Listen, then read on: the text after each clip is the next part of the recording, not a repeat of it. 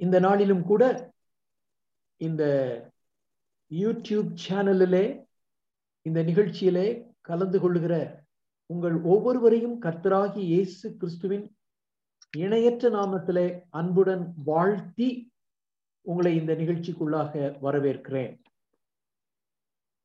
இந்த நிகழ்ச்சி கர்த்தருக்கு சித்தமானால் ஒவ்வொரு வியாழக்கிழமையும் ஒவ்வொரு வெள்ளிக்கிழமையும் மாலை ஏழு முப்பது முதல் எட்டு முப்பது வரையிலும் இந்த நிகழ்ச்சியை நடத்தலாம் என்று சொல்லி நான் தீர்மானித்து இன்றைய தினத்திலே ஆரம்பித்திருக்கிறேன். உங்களால் எந்த வரையிலும் இந்த நிகழ்ச்சியிலே நீங்கள் கலந்து கொள்வீர்கள் என்றால் இது மிகுந்த ஆசீர்வாதமாக இருக்கும் என்று சொல்லி நான் திட்டமாக நம்புகிறேன் விசுவாசிக்கிறேன்.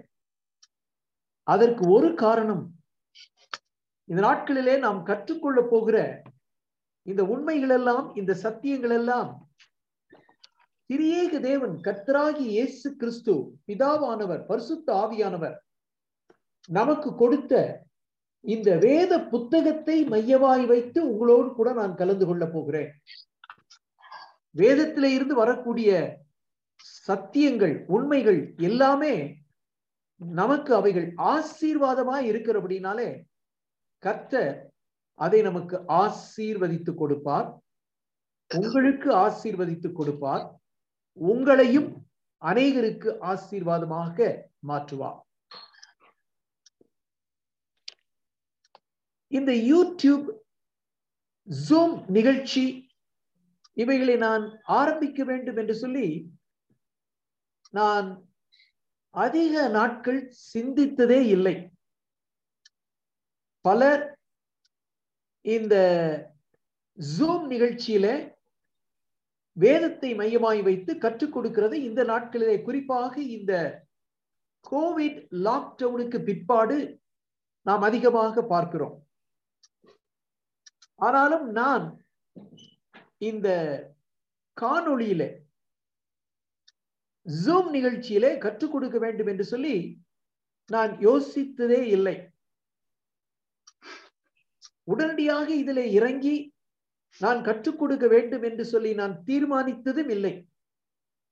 ஆனால் ஏற்ற நேரத்தில் என்னுடைய உள்ளத்துல ஆண்டவர் கொடுத்த அந்த ஒரு வழிநடத்துதலின் அடிப்படையில இவளை கற்றுக் கொடுக்க வேண்டும் என்று சொல்லி நான் சிந்தித்து இப்பொழுது செவ்வாய் புதன் நாட்களிலே இதே நேரத்திலே மாலை ஏழு எட்டு முப்பது வரையிலும் ஆங்கிலத்திலே கற்றுக்கொண்டு கற்றுக் கொடுத்து வருகிறேன். இதே நிகழ்வுகளை தமிழிலும் கற்றுக் கொடுக்க வேண்டும் என்று சொல்லி நான் யோசித்து சிந்தித்து தீர்மானித்து அந்த நிகழ்ச்சியை இன்று முதல் நான் ஆரம்பிக்கிறேன். குறிப்பாக என்னோடு கூட மறிக்கும் வித்து ஊழியத்திலே பணியாற்றுகிற பணியாளர்களை மையமாய் வைத்து அதிலும் குறிப்பாக தமிழ் மொழி பேசுகிற இந்த உடன் ஊழியர்களோடு கூட இந்த நிகழ்வை கலந்து கொள்ள வேண்டும் என்று சொல்லி நான் யோசித்தேன். அதோடு கூட இந்த மறிக்குமித்து ஊழியத்தோடு கூட மட்டும் நின்று விடாதபடி பலரையும் அழைத்து தமிழ் மொழி பேசுகிற பலரையும் அழைத்து இந்த நிகழ்ச்சியிலே கலந்து கொள்ள வேண்டும் என்று சொல்லி அவர்களுக்கும் அழைப்பு கொடுத்து இந்த நிகழ்வை இன்று முதல் நான் ஆரம்பிக்கிறேன். இந்த நிகழ்ச்சியை தமிழை தாய்மொழியாய் கொண்ட தமிழ்நாட்டு மக்கள் அனைவருக்கும்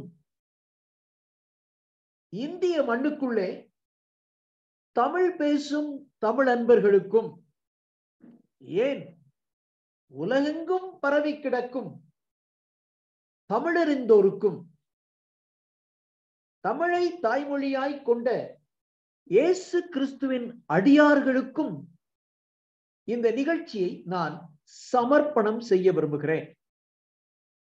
நான் கொடுக்கக்கூடிய இந்த வேதத்தை மையமாய் வைத்து பகிர்ந்து கொள்ளுகிற இந்த சத்தியம் தாய்மொழை தாய்மொழியாய் கொண்ட தமிழை தாய்மொழியாய் கொண்ட உலகளாவி நிற்கும் அனைவருக்கும் இது ஆசீர்வாதமாக வேண்டும் என்பதுதான் என்னுடைய தாக்கம் என்னுடைய ஏக்கம் என்னுடைய மூச்சு என்னுடைய பேச்சு.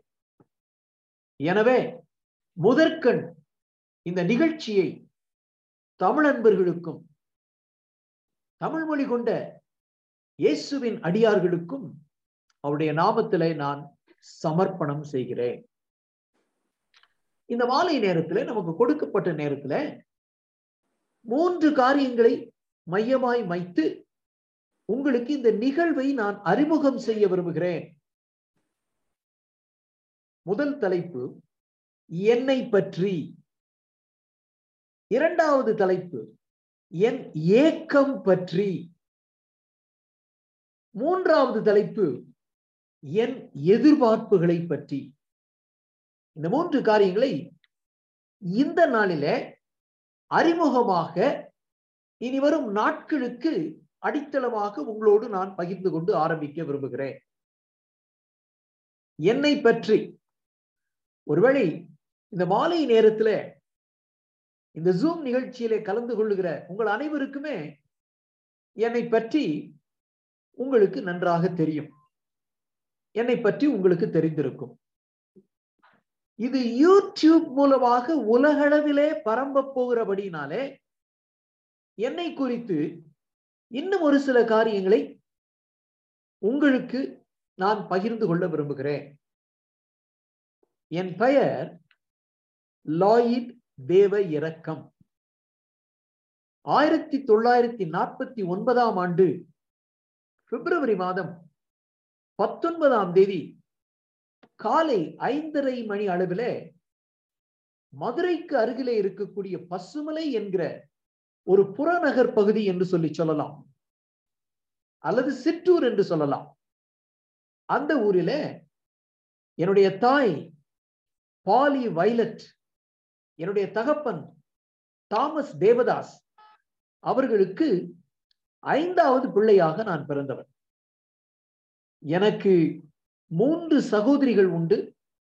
ஒரு சகோதரர். அந்த ஒரு சகோதரர் சற்றேறக்குறைய பத்து ஆண்டுகளுக்கு முன்பதாக அவர் இந்த உலகத்தை விட்டு கடந்து விட்டார். எனக்கு நேர மூத்த சகோதரி மிஸ்ஸஸ் பிளாரன்ஸ் செல்லப்பா. இந்த மாலை நேரத்துல இந்த ஜூம் நிகழ்ச்சியில அவர்களும் பெங்களூருல இருந்து கலந்து கொள்ளுகிறார்கள். அதோடு கூட இன்னும் ஒரு மூத்த சகோதரி மதுரையில இருக்கிறார்கள். மூன்றாவது சகோதரி இரண்டு ஆண்டுகளுக்கு முன்பதாக அவர்கள் கர்த்தருக்குள் நித்திரை அடைந்தார்கள். நான் ஒரு நல்ல கிறிஸ்தவ குடும்பத்தில பிறந்தவன். ஏன் அப்படி சொல்லுகிறேன் என்றால் என்னுடைய தாய் சற்றேறக்குறைய ஆறு அல்லது ஏழாவது வகுப்பு படிக்கும் பொழுது அதாவது பன்னிரண்டு வயது இருக்கும் பொழுது ரட்சிப்பின் அனுபவத்தை பெற்ற ஒரு மகள் என்று சொல்லி நான் திட்டமாக சொல்லலாம். என் தாய் ரட்சிக்கப்பட்டவள். என்னுடைய தகப்பனும் கூட respected late mister Thomas Devadas அவர்கள் ஒரு வைராக்கியமான இந்து குடும்பத்திலே இருந்து கத்தராகி இயேசு கிறிஸ்துவை மெய்யான தெய்வம் என்று சொல்லி கண்டுகொண்ட அப்படிப்பட்ட தாய் தகப்பனுக்கு அவர் மகனாக பிறந்தவர். தன்னை இந்த உலகத்திலே ஆசிரியராக பணியாற்றி கொண்டிருக்கும் பொழுது அந்த ஆசிரியர் பணியை ராஜினாமா செய்துவிட்டு கர்த்தராகி இயேசு கிறிஸ்துவுக்கு பணியாற்ற வேண்டும் என்று சொல்லி அவர் கடந்து வந்தவர். எனவே இப்படிப்பட்ட பெற்றோர்களுக்கு நான் மகனாக ஐந்தாவது பிள்ளையாக நான் பிறந்தவன். என்னுடைய குடும்பம் பொருளாதாரத்திலே ஏழ்மை குடும்பம் என்றுதான் சொல்ல வேண்டும். நீண்ட நாட்களாக என்னுடைய தகப்பன் நோயினால் கட்டில் கிடையாய் அவர் இருந்தபடியினாலே என்னுடைய தாய் தன்னிடத்தில் இருந்த செல்வங்களை எல்லாம் இழந்து தன்னுடைய கணவன் என்னுடைய தகப்பனுக்கு மருத்துவ சிகிச்சைக்கு செலவழிக்க வேண்டியதாய் போய்விட்டது. நாங்கள் ஐந்து பிள்ளைகள். தகப்பன் நோயினால் படுத்து விட்டார். ஒரே ஒரு மகள் என்னுடைய தாய் ஆசிரியை. அந்த நாட்களிலே சம்பளம் அதிகம் இல்லை அப்படிப்பட்ட ஒரு சூழ்நிலையிலே நான் பிறந்தவன் வளர்ந்தவன். இருந்தாலும் கர்த்தருக்கு முதலிடம் கொடுக்க வேண்டும் என்கிற ஒரு சிந்தனை பெற்றோருடைய உள்ளத்தில் எப்பொழுதும் ஓடினது. சிறுபிள்ளையா இருக்கும் பொழுது நான் கிறிஸ்துவ குடும்பத்திலே பிறந்து விட்டபடினாலே எங்களுடைய ஆலயத்திற்கு நான் ஒழுங்காக சென்று வருவேன். ஞாயிற்றுக்கிழமைகளே ஓய்வு நாள் பாடசாலைகளுக்கு சென்று வருவேன். விபிஎஸ் ஒழுங்காக என்னுடைய ஆலயத்திலே நடக்கும். இது தவிர பள்ளி நாட்களிலும் கிறிஸ்தவ மாணவர்களுக்கு என்று சொல்லி ஸ்டெல்லா சேகரா மைக் மியூட் பண்ணுங்க.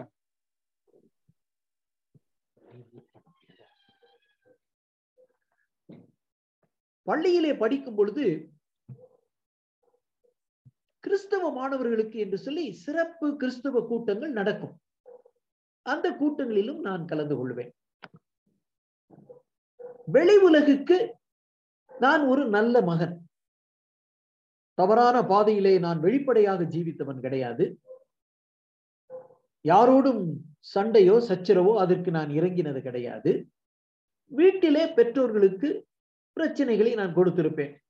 பெரிய அளவில் அல்ல சின்ன சின்ன அளவில்.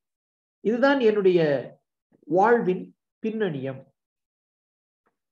இப்பொழுது எனக்கு வயது கிட்டத்தட்ட ஒரு இருபது இருக்கலாம். இருபது வயது எட்டின பொழுது என்னுடைய மனதிலே ஒரு சில சிந்தனை கடுத்த கேள்விகள் எழும்ப ஆரம்பித்தது.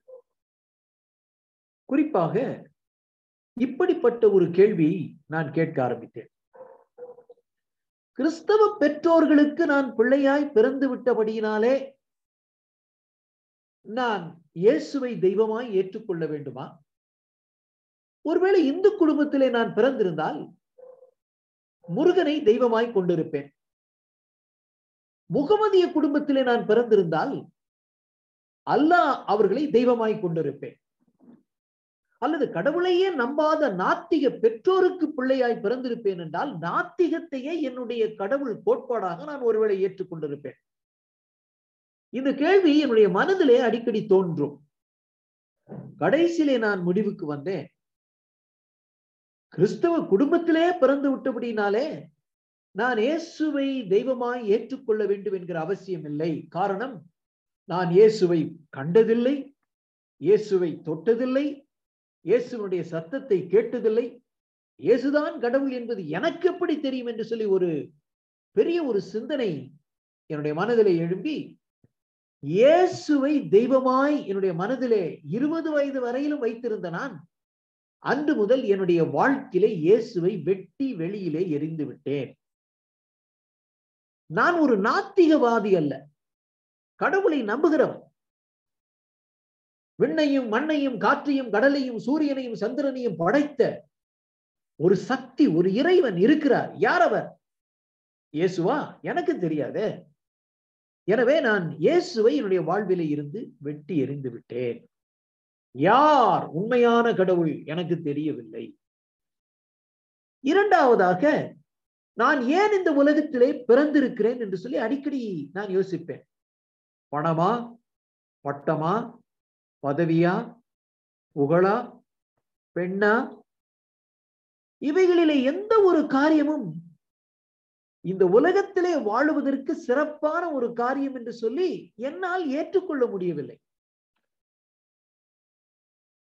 செல்வந்தர்கள் மனவேதனையோடு வாழ்வை தூக்கிட்டு தற்கொலை செய்கிறதை நான் பார்த்திருக்கிறேன். படித்தவர்களும் மிகவும் கீழ்த்தரமாக நடப்பதை நான் கேட்டிருக்கிறேன். உலகத்திலே உயர்ந்த அந்தஸ்திலே இருந்தவர்களும் கூட எதிர்காலத்திலே அவர்கள் மறக்கப்படுகிறார்கள் மறுக்கப்படுகிறார்கள். பணம் பட்டம் பதவி புகழ் பெண் இவைகள்தான் உலகத்திலே வாழுவதற்கு நோக்கம் இல்லை என்றால் பின்பு ஏன் நான் இந்த உலகத்திலே வாழுகிறேன் என்று சொல்லி ஒரு கேள்வியை கேட்டேன். எனக்கு தெரியவில்லை. முதலாவது கடவுள் இல்லை. இரண்டாவதாக இந்த உலகத்திலே வாழுவதனுடைய நோக்கம் எனக்கு இல்லை. மூன்றாவதாக நான் இளைஞனாக இருபது வயது அந்த நாட்களிலே எனக்கு மனதின் ஆழத்திலே அமைதி இல்லை. கிறிஸ்தவ பாணியிலே சொல்ல வேண்டும் என்றால் சமாதானம் இல்லை. சமாதானம் இல்லாத இடத்திலே சந்தோஷம் மகிழ்ச்சி இருக்க முடியாது. உண்மையான ஒரு மன அமைதியை நான் எங்கே பெற்றுக்கொள்ள முடியும் என்று சொல்லி நான் வாஞ்சித்தேன். எனக்கு கிடைக்கவில்லை. மற்றவர்களுக்கு மகிழ்வூட்டுகிற ஒரு ஜோக்கராக நான் இருந்தவன். ஆனால் எனக்கு மன மகிழ்ச்சி இல்லை. கடவுள் இல்லை. வாழ்வின் நோக்கம் இல்லை. மனதிற்குள்ளே அமைதி இல்லை. நான்காவதாக அசுத்தமான பாவ வழக்கத்திற்கு என்னால் என்னை விடுவித்துக் கொள்ள முடியவில்லை. இந்த நான்கு கேள்விகளுக்கு எனக்கு பதில் இல்லை. கடவுள் இல்லை. வாழ்வில் சரியான நோக்கம் இல்லை மனதிற்குள்ளே அமைதி இல்லை பாவத்திற்கு வெற்றி இல்லை. இதுதான் வாழ்வென்றால் இந்த உலக வாழ்வு எனக்கு வேண்டாம் என்கிற முடிவுக்கு கிட்டத்தட்ட இருபத்தி ஒரு வயதிலே வந்து விட்டேன் இருபத்தி ஒரு வயதுல நான் தற்கொலை செய்து கொள்வது மேல் என்று சொல்லி நான் யோசிக்க ஆரம்பித்தேன். காரணம் இந்த நான்கு அடிப்படை கேள்விகளுக்கு பதில் எனக்கு இல்லை. பின்பு நான் ஏன் இந்த உலகத்திலே வாழ வேண்டும்? என்று சொல்லி ஒரு மனக்குமுறலோடு கூட மனக்குழப்பத்தோடு கூட மன வேதனையோடு கூட மன வருத்தத்தோடு கூட இந்த வாழ்வை ஓட்டிக் கொண்டிருக்கக்கூடிய நேரத்துல சற்றேனும் எதிர்பார்க்காத விதமாக வேதம் என்று சொல்லுகிறார்கள் அல்லவா கிறிஸ்தவர்கள்? பைபிள். அதிலே இருந்து ஒரே ஒரு வசனத்தை ஆவியானவர் என்னுடைய நினைவுக்கு கொண்டு வந்தார். அவருக்கு இயேசு என்று பெயரிடுவாயாக. ஏனெனில் அவர் தமது ஜனங்களின் பாவங்களை நீக்கி ரட்சிப்பார். இன்றைக்கு நினைத்தாலும் எனக்கு ஒரு பெரிய ஆச்சரியம். என்னுடைய சிறு வயதிலே வேதத்தை நான் அதிகமாய் வாசித்தவன் கிடையாது. என்னுடைய இளமை பருவத்திலே வேத வசனங்களை மனப்பாடம் செய்வது என்பது எனக்கு கசப்பான கடினமான ஒரு காரியம். வேதம் வாசித்தது இல்லை வேத வசனத்தை முழுமையாக மனப்பாடம் செய்ததில்லை. இந்த அறுபத்தி ஆறு புத்தகங்கள் அடங்கிய இந்த வேதத்திலே இருந்து அந்த நேரத்திலே தற்கொலை சிந்தித்துக் கொண்டிருக்கிற எனக்கு ஆவியானவர் இந்த வசனத்தை கொடுத்தார். யார் என்னை பாவத்தில் இருந்து விடுவிக்க கூடும் என்று சொல்லி ஏங்கி நின்ற நேரத்திலே அவருக்கு இயேசு என்று பெயரிடுவாயாக. ஏனெனில் அவர் தமது ஜனங்களின் பாவங்களை நீக்கி ரட்சிப்பார். அந்த நாட்களிலே இயேசுவைத்தான் வெட்டி எரிந்து விட்டேனே என்னுடைய வாழ்க்கையிலே. அதுவரையிலும் என்னுடைய தாய் திருச்சபைக்கு நான் போவேன். இயேசுவே என்று சொல்லி ஜெபித்தவன் நான். இப்பொழுது இயேசுவை என்னுடைய வாழ்க்கையில் இருந்து விசுவாசத்தில் இருந்து நம்பிக்கையில் இருந்து அறுத்து எரிந்து விட்டு விட்டபடினாலே அது முதல் இறைவனே தெய்வமே கடவுளே என்றுதான் நான் ஜெபிக்க ஆரம்பித்தேன். ஆனால் இந்த ஆவியானவர் எனக்கு கொண்டு வந்த இந்த நினைவின் வசனம் அவருக்கு இயேசு என்று பெயரிடுவாயாக. ஏனெனில் அவர் தமது ஜனங்களின் பாவங்களை நீக்கி ரட்சிப்பார். என்னுடைய வாழ்விற்கு ஏற்ற சரியான ஒரு சத்தியம் ஏற்ற நேரத்துல இந்த வேதத்தின் மைய நாயகன் பிரியேக தேவன் எனக்கு கொடுத்தார். அப்பொழுதும் என்னுடைய அறிவு கண்களிலே அதை நான் ஏற்றுக்கொள்ள விரும்பவில்லை. இயேசுவா? என் பெற்றோர்களுடைய தெய்வம் இயேசுவா? வெண்ணிலே இருந்து மண்ணுக்கு வந்து கலிலேய கடலை சுற்றித் திரிந்த இந்த இயேசுவா என்னை பாவத்திலே இருந்து மீட்க முடியும்? கிறிஸ்தவர்கள் நம்பி போற்றி துதிக்கக்கூடிய இந்த இயேசு கிறிஸ்துவா என்னை பாவத்திலே இருந்து மீட்க முடியும்? இந்த வேதத்தில் எழுதப்பட்டிருக்கிற இயேசுவா என்னை மீட்க முடியும் என்று சொல்லி பல கேள்விகள்.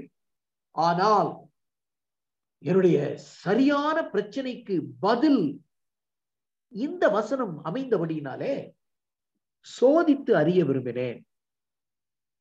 ஆயிரத்தி தொள்ளாயிரத்தி எழுபதாம் ஆண்டு ஜூலை மாதம் பதினேழாம் தேதி மாலை ஒரு ஐந்தரை மணி அளவிலே என்னுடைய மாமன் மகன் ரெவரண்ட் பென் மனோகர ராஜா என்னை காட்டிலும் ஒரு பத்து வயதிற்கு மூத்தவர் என்னுடைய ஊரிலே ஏறத்தாழ ஒன்றரை கிலோமீட்டர் தூரத்திலே அவர் ஆசிரியராக பணியாற்றி கொண்டு அங்கே வாழ்ந்தவர். அவரை தேடி ஓடினேன். அதுவரையிலும் அவரை கண்டால் கேலி செய்வோம் எள்ளனம் கொள்ளுவோம். அன்று அவர் ரட்சிக்கப்பட்ட மனிதர் என்று சொல்லி அடிக்கடி தன்னை பற்றி அவர் பறைசாற்றுகிறபடினாலே இயேசுவை பற்றி அடிக்கடி அவர் பேசிக் கொள்ளுகிறபடினாலே இது சாத்தியமா என்று சொல்லி அறிந்து கொள்வதற்காக அவரிடத்திலே போனேன். அன்போடு கூட என்னை ஏற்றுக்கொண்டார். அடுத்த கேள்வி அவரை பார்த்து கேட்டேன். அவர் யார்? என்னுடைய தாயினுடைய அண்ணன் மகன். அவரை பார்த்து நான் கேட்டேன். அண்ணா உங்களுடைய இயேசு என்னை பாவத்திலே இருந்து மீட்க முடியுமா என்று சொல்லி கேட்டேன். சுருக்கமாக தெளிவாக அழகாக அவர் பதில் சொன்னார். தம்பி லாயின் இயேசு கிறிஸ்து மட்டும்தான் பாவத்திலே இருந்து நம்மை மீட்கக்கூடியவர். அவர்தான் நம்முடைய பாவங்கள் எல்லாவற்றையும் சிலுவையிலே அவர் சுமந்தவர். அவர்தான் நமக்கு பாவ மன்னிப்பை அருள முடியும் என்று சொல்லிவிட்டு என்னை தம்முடைய மேலறைக்கு அழைத்து சென்றார். அங்கே முழங்கால் படியிட்டு என்னை பார்த்து ஜெபி தம்பி என்று சொல்லி சொன்னார். கண்களில் இருந்த கண்ணீர் வழிய. இயேசுவை நோக்கி இப்படித்தான் ஜெபித்தேன். அன்று இயேசுவே உம்மை எனக்கு தெரியாது. உம்முடைய சத்தத்தை நான் கேட்டதில்லை. என்னுடைய அறிவு கண்ணோட்டத்தில உண்மை நான் தெய்வமாய் ஏற்றுக்கொள்ள முடியாது. ஆனால் என்னுடைய இதயத்தில நான் உண்மை நம்புகிறேன். எனக்காக நீர் சிலுவையிலே என் பாவத்தை சுமந்து மறித்தீர்.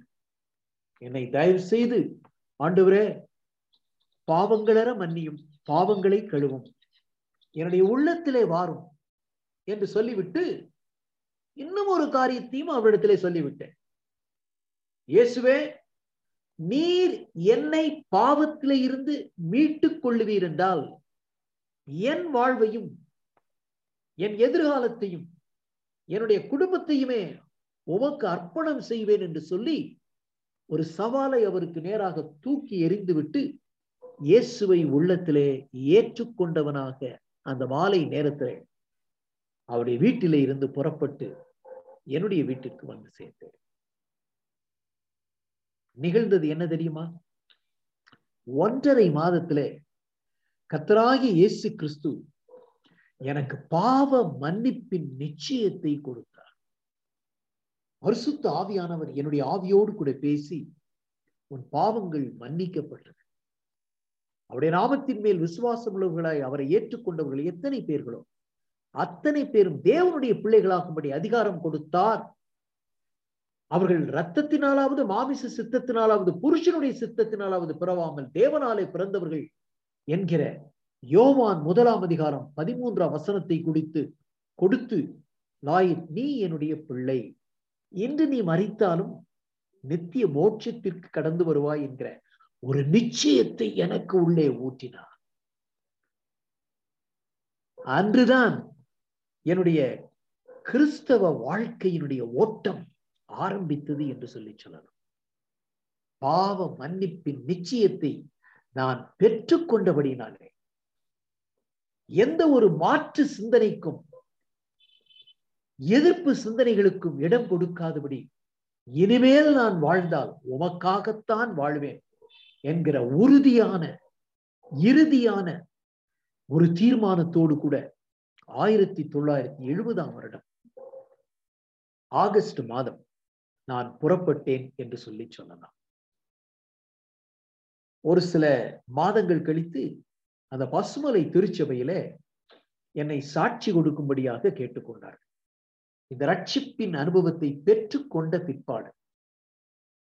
இன்றும் எனக்கு நன்றாக நினைவிருக்கிறது. அந்த நாட்களிலே வெள்ளை உடை என்பது எனக்கு மிகுந்த விருப்பம். ஒயிட் பேண்ட் ஒயிட் ஷர்ட் எடுத்துக்கொண்டு இந்த பாடலை பாடு இது ஒரு கீர்த்தனை பாடல். நம் அனைவருக்கும் தெரிந்த பாடல். ஆனால் புதிய ஒரு இசையிலே அழகான ஒரு இசையிலே இசையமைக்கப்பட்ட ஒரு பாடல். அன்று இந்த பாடலை பாடி நான் ஆண்டவராக இயேசு கிறிஸ்துவுக்கு என்னுடைய திருச்சபை முன்பாக இயேசு என்னை பாவங்களில் இருந்து மன்னித்தார் என்று சொல்லி அவருடைய அன்பை குறித்து நான் பாடினேன்.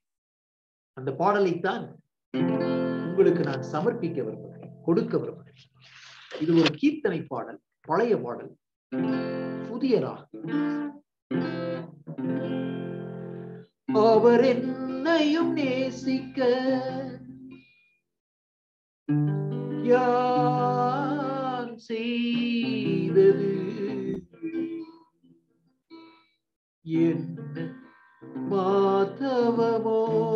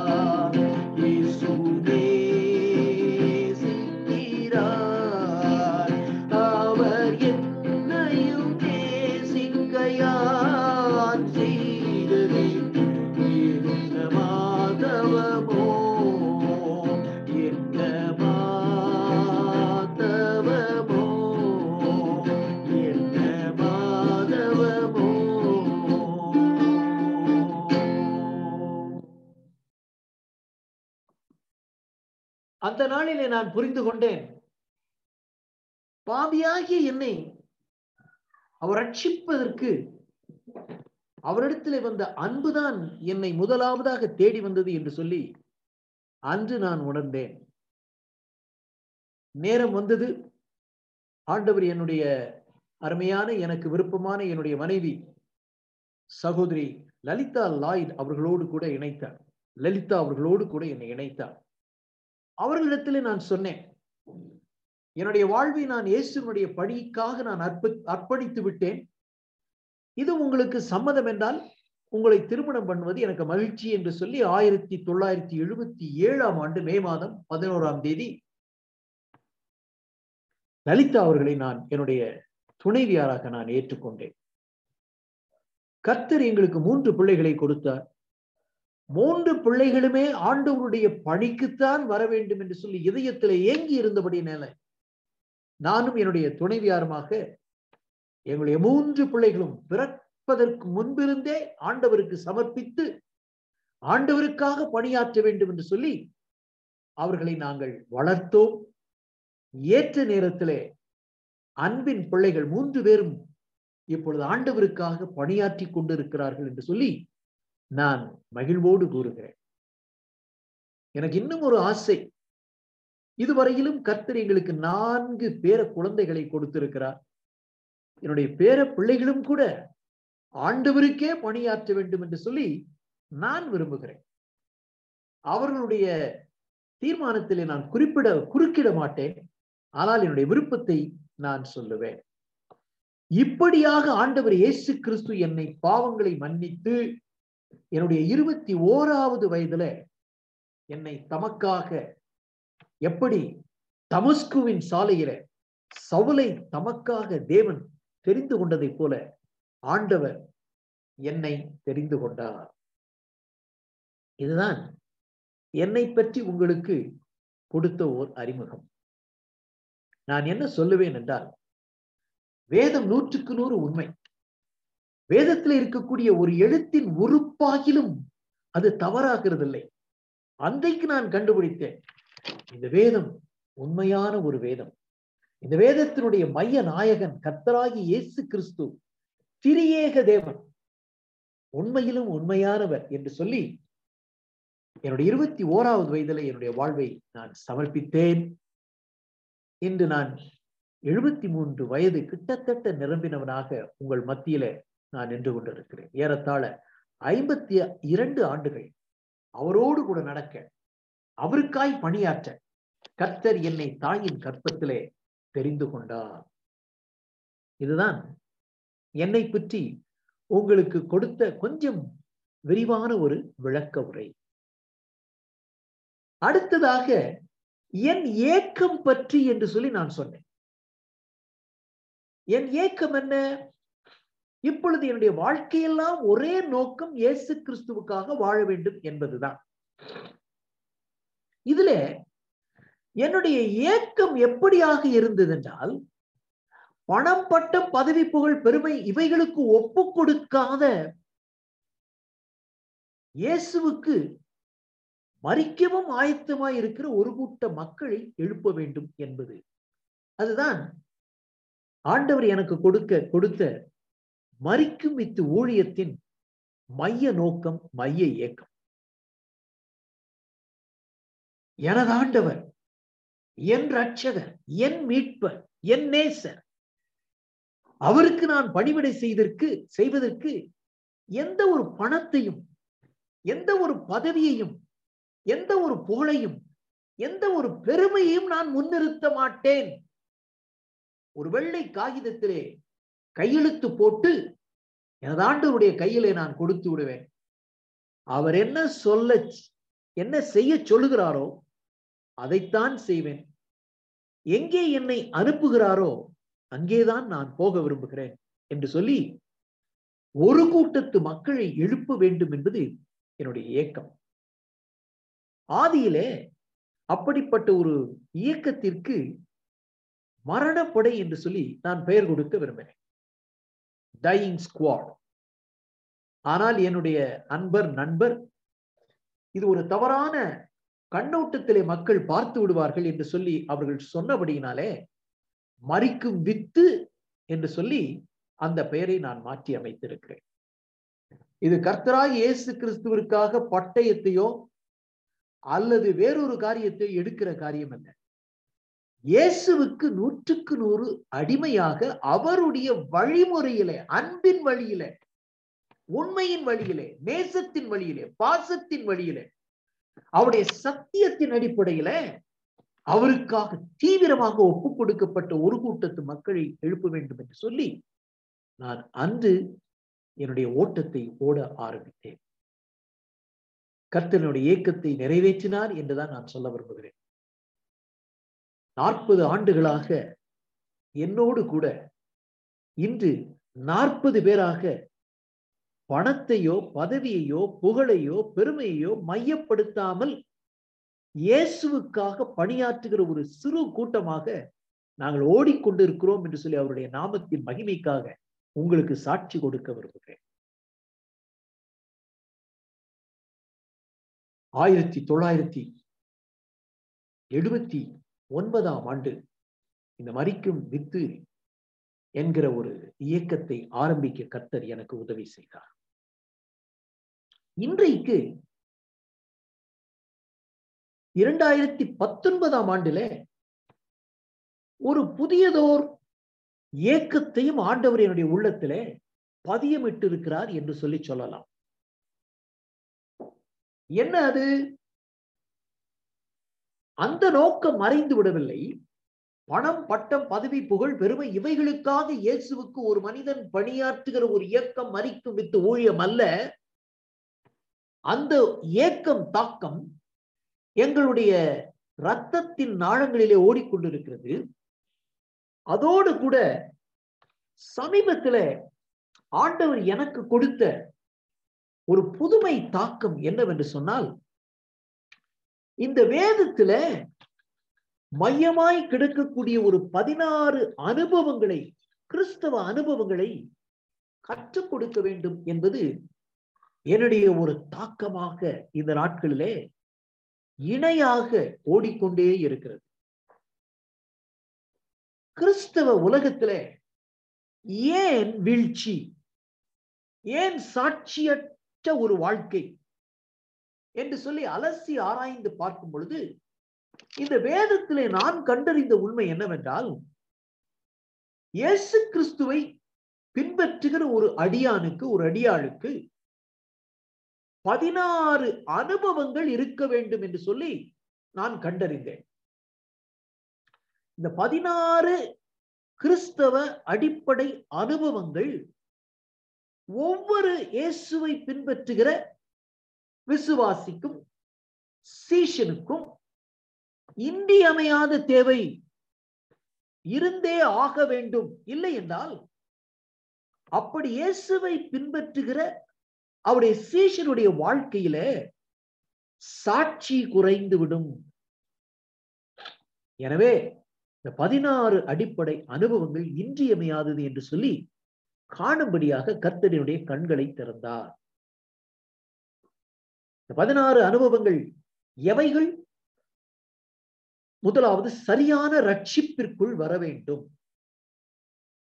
இரண்டாவதாக சத்தியம் அறிந்து ஞான ஸ்நானம் எடுக்க வேண்டும். மூன்றாவதாக இயேசு கிறிஸ்துவனுடைய மரணத்துடன் ஒட்டப்பட வேண்டும். நான்காவதாக உடலை ஜீவ வலியாய் ஒப்பு கொடுக்க வேண்டும். ஐந்தாவதாக ஆண்டவர் இயேசு கிறிஸ்துவுக்கு அடிமையாய் மாறிவிட வேண்டும். ஆறாவதாக மனம் மறு ரூபம் அடைய வேண்டும். ஏழாவதாக ஆவியானவரால் ஆட்கொள்ளப்பட்ட வாழ்வு வாழ வேண்டும். எட்டாவதாக கர்த்தருடைய கிருபையினால் நிரம்பிட வேண்டும். ஒன்பதாவதாக கர்த்தரை அறிகிற அறிவில் பெருகிட வேண்டும். பத்தாவதாக பரிசுத்தத்தில் முழுமையாய் வளர்ந்திட வேண்டும். பதினோராவது குறிப்பாக சிந்தனைகளை சீர்திருத்தம் செய்திட வேண்டும். பன்னிரண்டு சீஷத்துவ கிரயம் செலுத்திட வேண்டும். பதிமூன்றாவது குறிப்பு இயேசுவாகிய சிரசுடன் ஒட்டப்பட வேண்டும். பதினான்கு சர்வ ஆயுத வர்க்கத்தையும் தரித்து கொள்ள வேண்டும். பதினைந்து பின்னானவைகளை மறந்து முன்னானவைகளை நோக்கி ஓடிட வேண்டும். கடைசியாக பதினாறாவது குறிப்பாக இறையரசின் வழியிலே வாழ்ந்திட வேண்டும். இந்த பதினாறு காரியங்களும் அனுபவங்கள் என்று சொல்லி நான் சொல்ல விரும்புகிறேன். அனுபவங்கள் என்று சொல்லி சொல்லும் பொழுது இந்த பதினாறு சத்தியங்கள் அடங்கிய உண்மைகளை தெளிவாக அறிந்து அவைகளை ஏற்றுக்கொண்டு அவைகளை விசுவாசித்து தன் வாழ்க்கையிலே செயல்முறைக்கு கொண்டு வர வேண்டும். இதைத்தான் அனுபவம் என்று சொல்லி நான் சொல்ல விரும்புகிறேன். அறிந்து கொள்ள வேண்டும். அவைகளை விசுவாசிக்க வேண்டும்.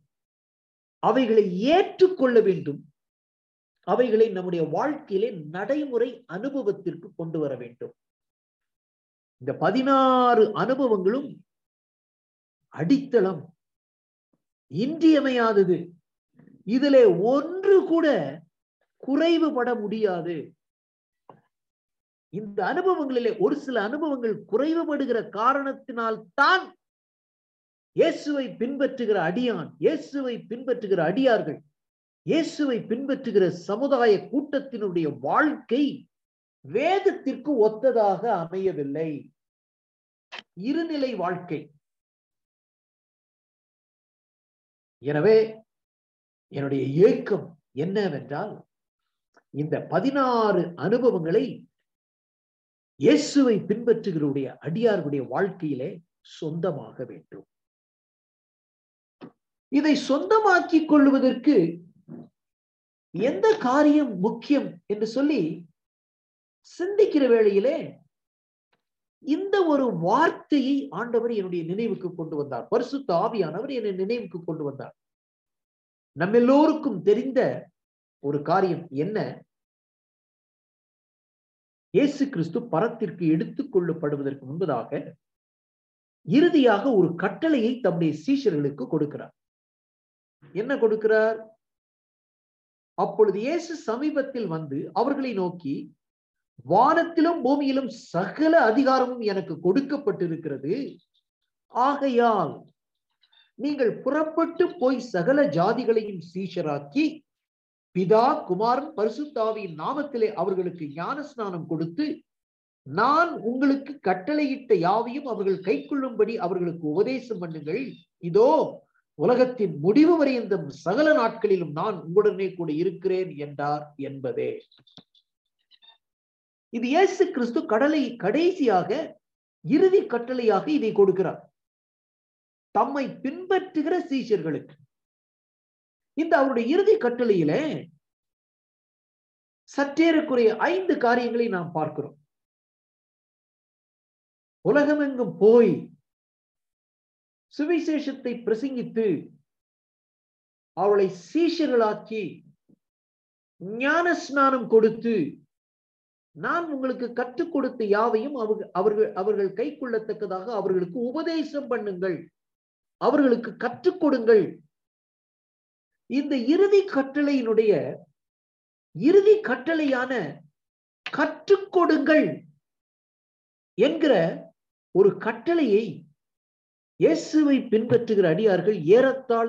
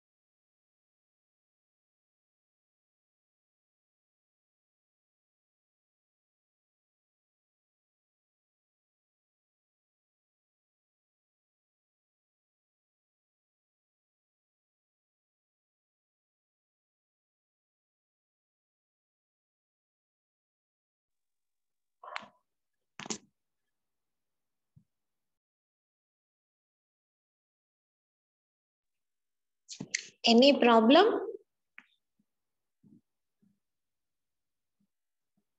think so.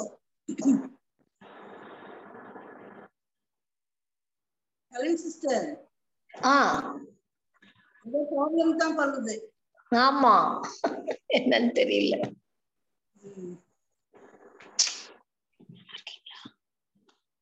How are you?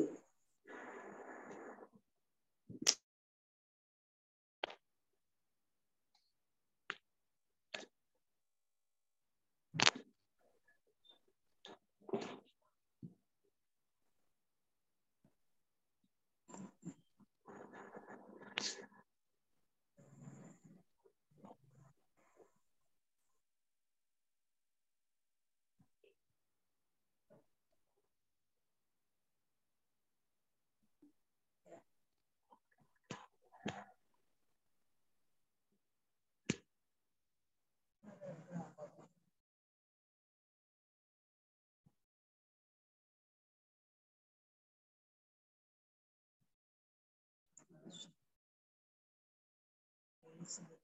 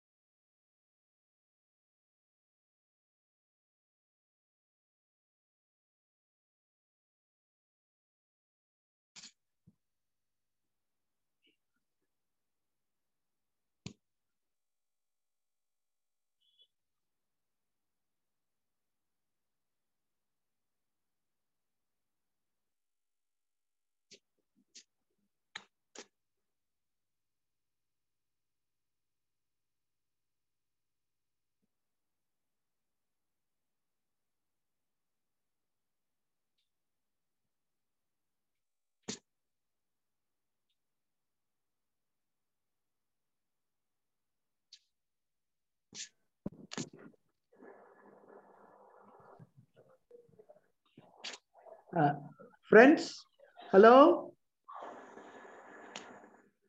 Can you hear me? Yes Okay. Sorry, Yes. for, sorry for the Yes, interruption. yes. I'm no sorry. Problem Yeah, it happens. It happens in internet. Okay, okay. எனவே என்னுடைய ஏக்கம் எல்லாம் என்னுடைய சிந்தனை எல்லாம் இந்த ஒரு வார்த்தையின் மீது விழுந்தது உபதேசம் பண்ணுங்கள். டீச் நான் உங்களுக்கு கற்றுக் கொடுத்த யாவையும் அவர்கள் கை கொள்ளும்படியாக அவர்களுக்கு உபதேசம் பண்ணுங்கள் என்பது.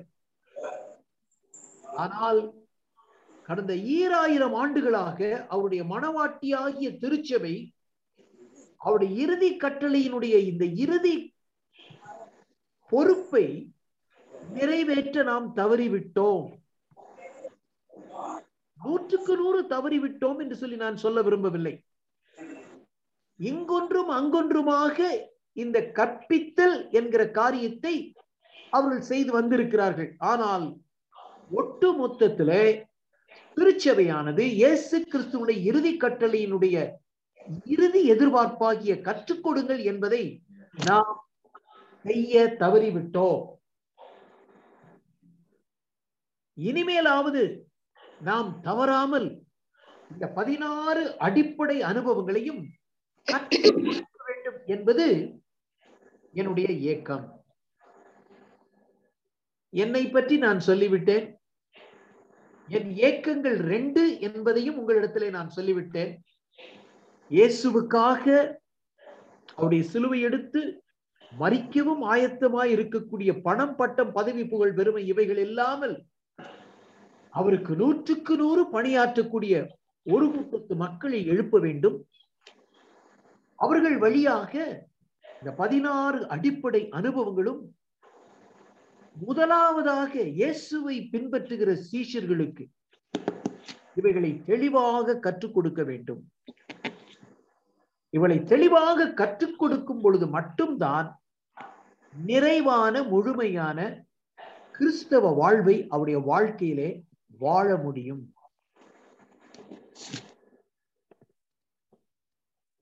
என்னுடைய ஏக்கமெல்லாம் இந்த நாட்களில இதுதான். என்ன? ஆண்டவரே ஒரு ஒரு லட்சம் போதனையாளர்களை எழுப்ப எங்களுக்கு உதவி செய்யும் ஆண்டவரே.